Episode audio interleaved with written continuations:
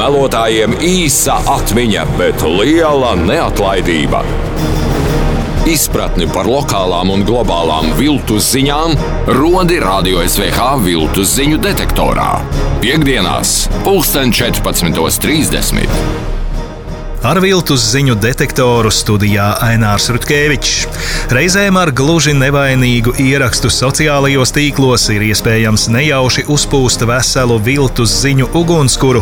Tās vēdienā gadījās Žanetai Eglītei, kura vietnē Twitter bija nopublicējusi Indras dzelzceļa stacijā pašas uzņemtu fotografiju, kurā bija redzami dzelzceļa vagoni ar šķeldu un klāt pierakstījusi jautājumu, vai šīs kravas gadījumā netiek vēstas uz Baltkrieviju. Baltkrieviju vai no tās.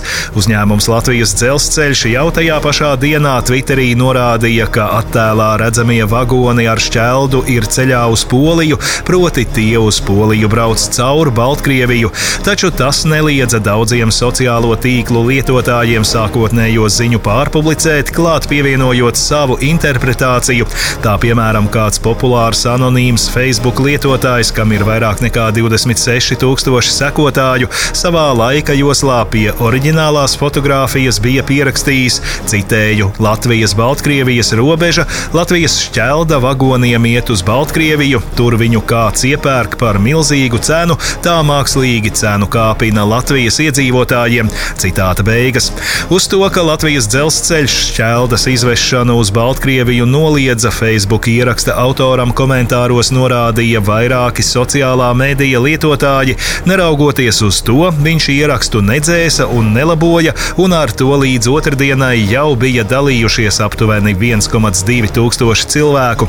Patiesība šajā gadījumā ir tāda, ka šķelda, tāpat kā citas berām kravas no Latvijas uz Poliju, bieži tiek vestas caur Baltkrieviju, jo Baltijā un Polijā ir dažāda platuma sliedes, un tādēļ kravu nāktos pārkraut. Polijas Lietuvas robežpunktā nav berām kravas pārcelšanas termināla, savukārt Polija Polijas-Baltkrievijas robežpunktā tāds ir, bet tam, ka daļa šķeldas tiek atstāta un pārdota Baltkrievijā, nav nekādu pierādījumu. Savukārt to, ka viltus ziņu izplatīšanai var būt visnotaļ tiešas un nepatīkamas sekas, apliecina šonadēļ izskanējusī ziņa, ka valsts darba inspekcijā ir sākta darba tiesisko attiecību izbeigšanas procedūra ar bijušo Eiroparlamentārieti Andreju Mamikinu. Tiesa otrdien formālu iemeslu dēļ atzina par nepamatotu viņam iepriekš izteikto uzteikumu, tādēļ pat labāk Mamikins ir atjaunots darbā, taču ne uz ilgu laiku.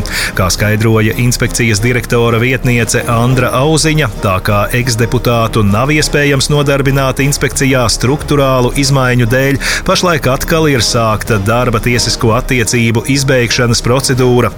Pērn oktobrī pēc labklājības ministra Gata Eglīša iesaistīšanās valsts darba inspekcijas direktors Renārs Lūsis pārbaudes laikā uzteica darbu Mamikinam, kurš šajā iestādē bija kļuvis par strateģiskās komunikācijas vadītāju.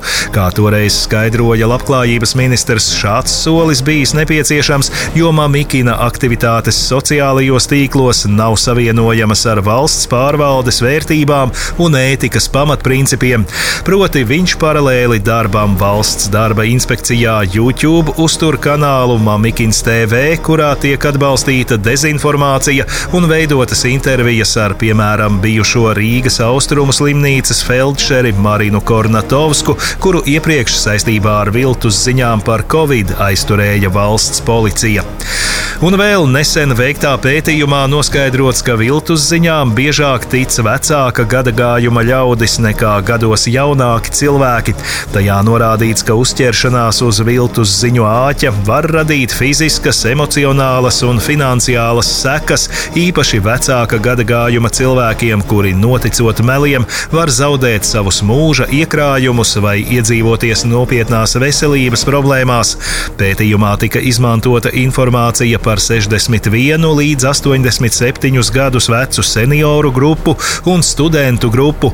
Dalībniekiem tika lūgts izlasīt un novērtēt 12 mēdīju rakstus par covid un citām tēmām, no kuriem daži bija patiesi, bet citi nē.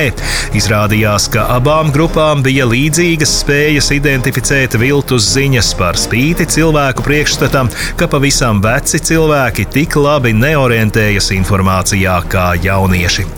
Esiet uzmanīgi un vērīgi arī jūs un neļaujiet viltus ziņām un dezinformācijai sevi apmānīt. Studijā bija Ainārs Rutkevičs. Radio SVH aicina regulāri trenēt vērību un kritisko domāšanu, uzturēt formā, jo viltus ziņas vairojas ikdienu. Projektu finansē Mēdīju atbalsta fonds no Latvijas valsts budžeta līdzekļiem. Par raidījumu Viltu ziņu detektors saturu atbild akciju sabiedrība Radio SVH.